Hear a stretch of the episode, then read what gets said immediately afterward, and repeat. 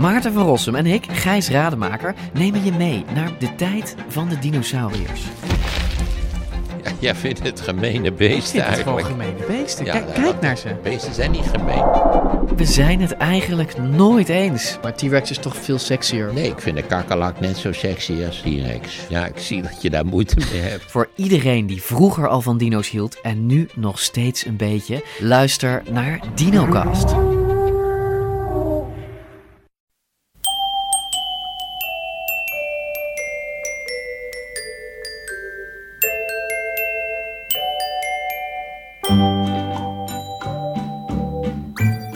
Welkom bij aflevering 299 van Echt Gebeurd. De podcast waarin mensen hun eigen waargebeurde verhalen vertellen.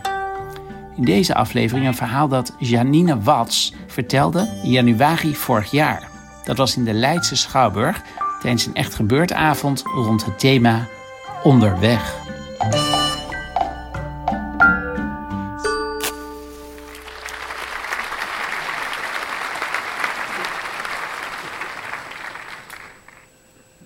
Eind jaren 80 van de vorige eeuw studeerde ik geschiedenis hier in Leiden.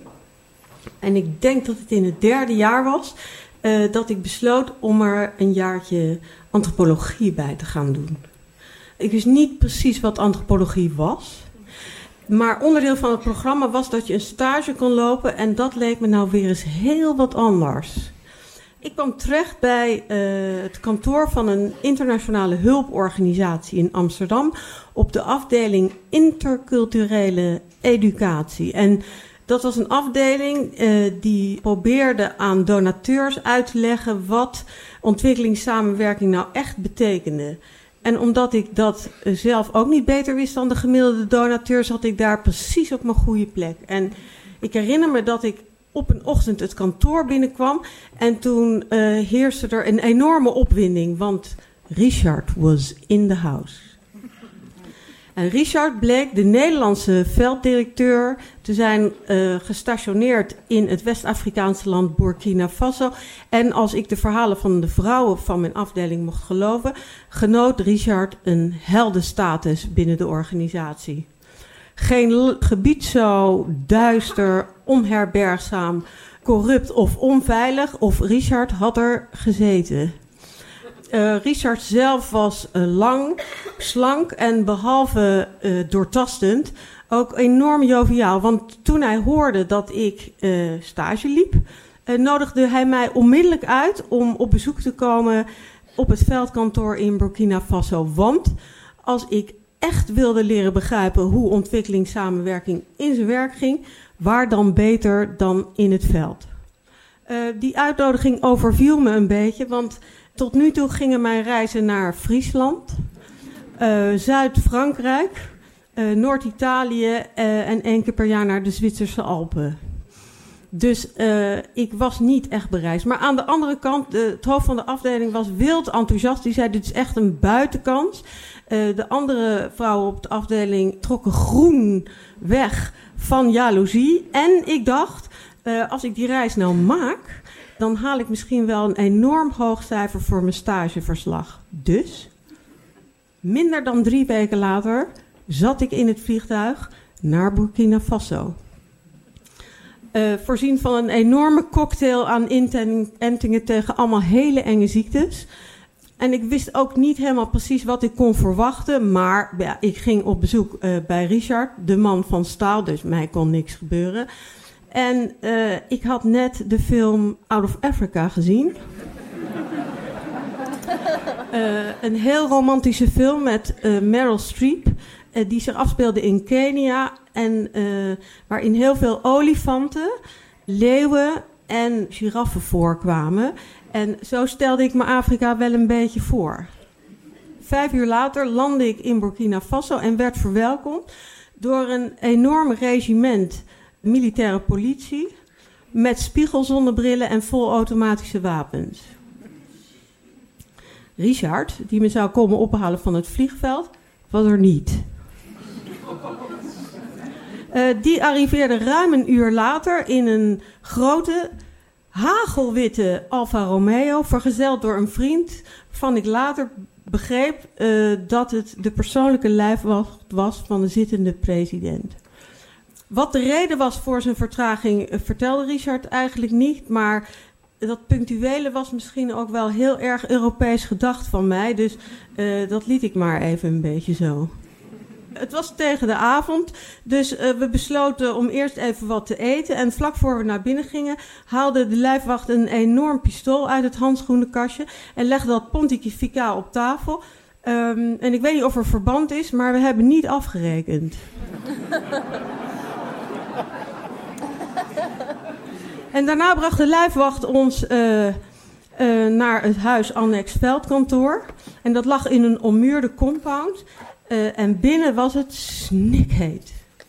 Uh, begin maart is uh, het hoogtepunt van de droge tijd in Burkina Faso. En de temperatuur loopt dan overdag op naar boven de 42 graden, wel zoiets. En omdat er geen airco was, had die warmte inmiddels bezit genomen van het hele huis. Richard had daar wat op gevonden. Hij had een enorm bed gebouwd in de tuin waar hij zelf sliep. En, zei hij, als ik het binnen te warm had, kon ik daar gerust naast hem komen liggen. Dat maakte hem verder helemaal niks uit. Maar als ik liever ging liggen zweten in een gastenkamer, was dat natuurlijk ook prima. Overdag uh, liet Richard me zien wat ontwikkelingswerk echt inhield. Niet dat hij een programma voor me had bedacht. Maar het kwam erop neer dat we per dag zo twee projecten bezochten. En die lagen op een enorme afstand van uh, Ouagadougou over het algemeen. Uh, en dat betekende dat we per dag urenlang uh, door de snikhitte onder de, in de brandende zon over de steppen raceten van het ene naar de andere locatie. En dat was best uitputtend. en af en toe gooiden we een fles water over ons hoofd om te zorgen dat we niet oververhit raakten. En die was dan altijd wel vrij snel weer verdampt. Anders dan in de film uh, waren was er geen groot wild. Dat was in deze tijd van het jaar weggetrokken naar andere streken. Uh, het landschap was leeg. Uh, met hier en daar wat geiten en een kudde koeien. En een verontrustende hoeveelheid gieren.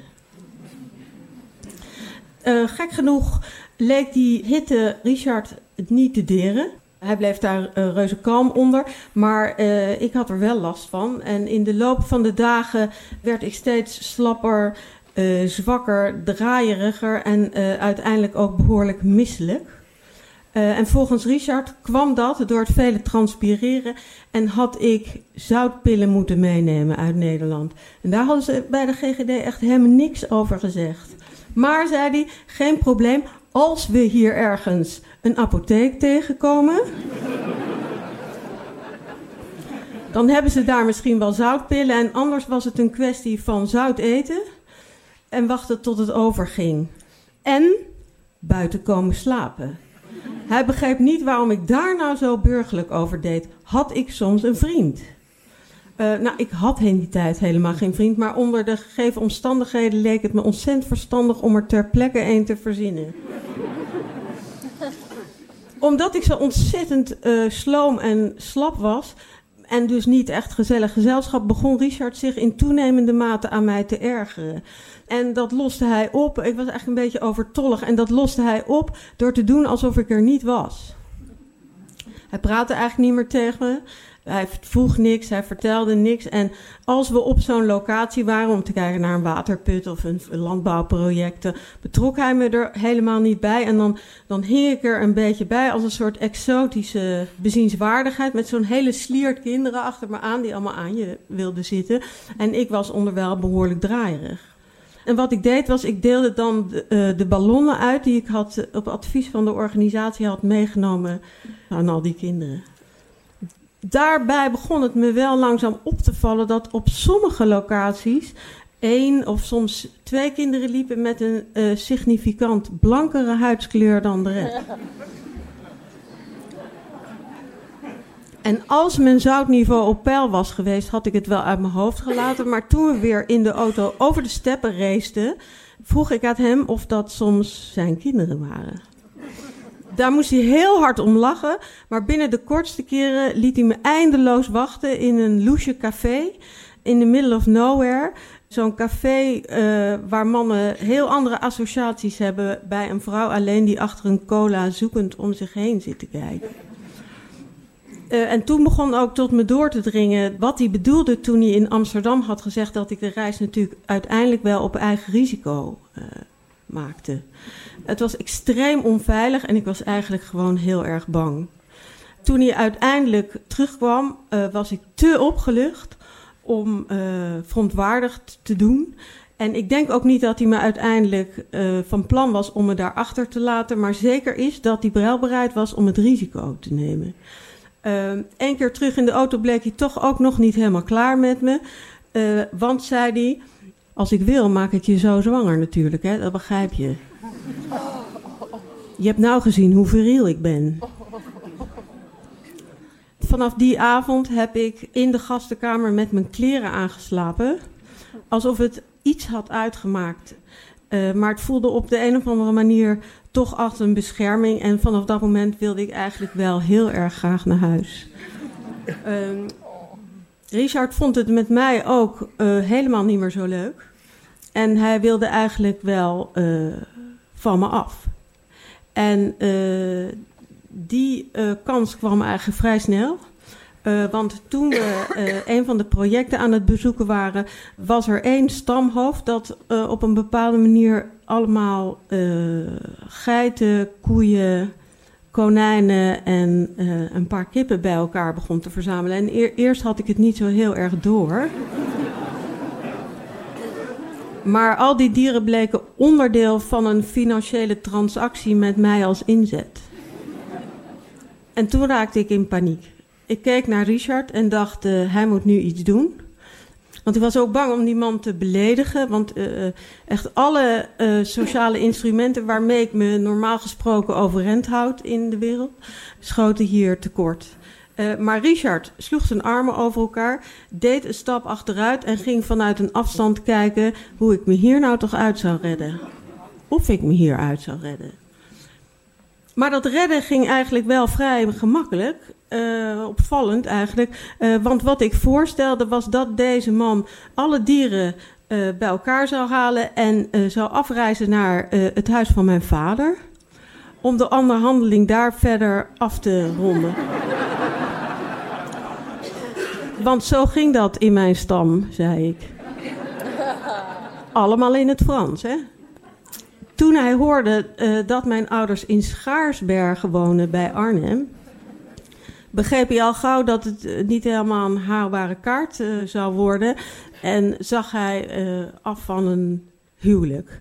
Anders dan Richard was hij helemaal niet rancuneus, want hij pakte twee zwarte konijnen in een doos en gaf die mee met de complimenten aan mijn vader.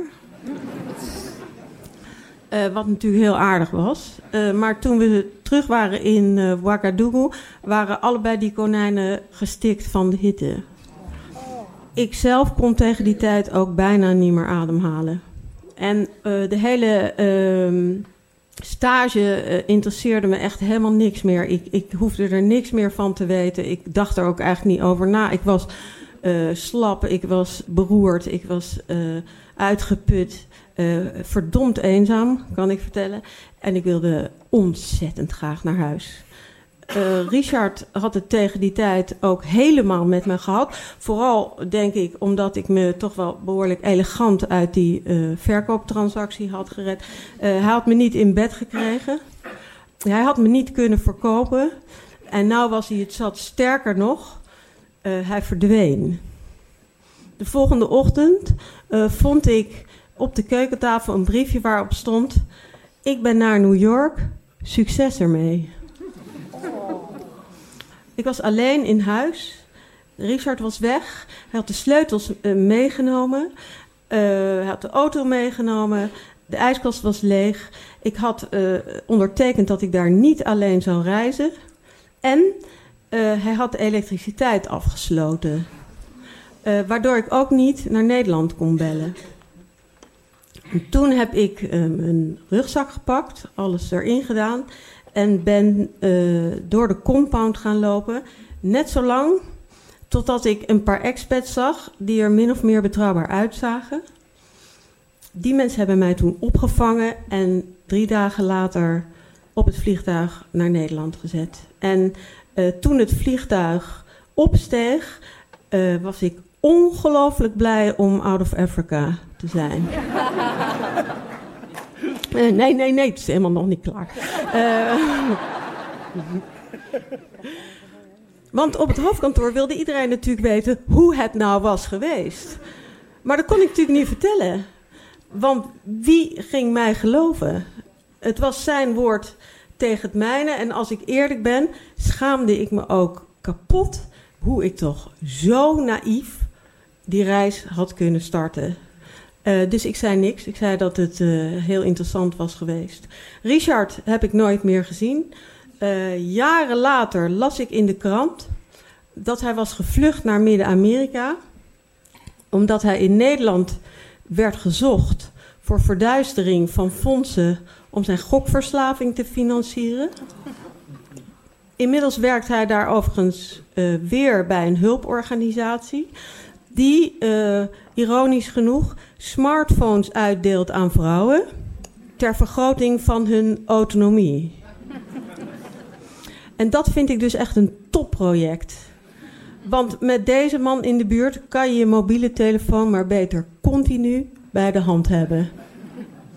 Ik had trouwens een 10 voor mijn stageverslag.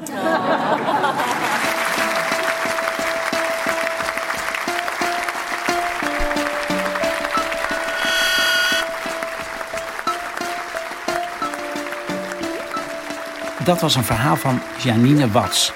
Ze is copywriter voor culturele en maatschappelijke organisaties.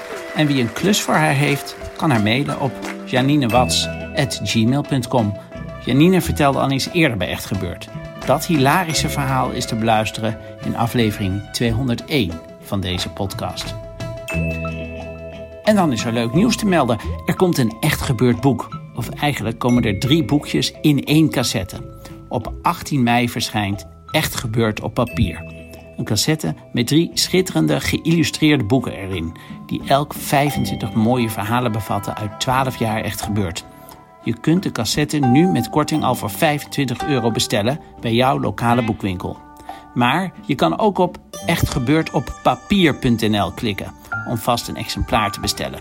Niet te lang wachten, want na 18 mei wordt de prijs 29,90 euro. Klik op de show notes, zeggen ze dan in een podcast. En dan weet je zeker dat je Echt Gebeurd straks bij jou in de boekenkast kan zitten. De Echt Gebeurd redactie bestaat uit Paulien Cornelissen, Rosa van Toledo, Maarten Westerveen en mijzelf, Mieke Wertheim. Productie Eva Zwaving, zaaltechniek Ilko Vellema, podcast Gijsbert van der Wal. Dit was aflevering 299. Tot volgende week. En mocht je jezelf op een dag op een markt ergens in Burkina Faso bevinden, waar een man druk bezig is een huwelijksschat voor je bij elkaar te kopen, begin dan snel over je familie in Schaarsbergen.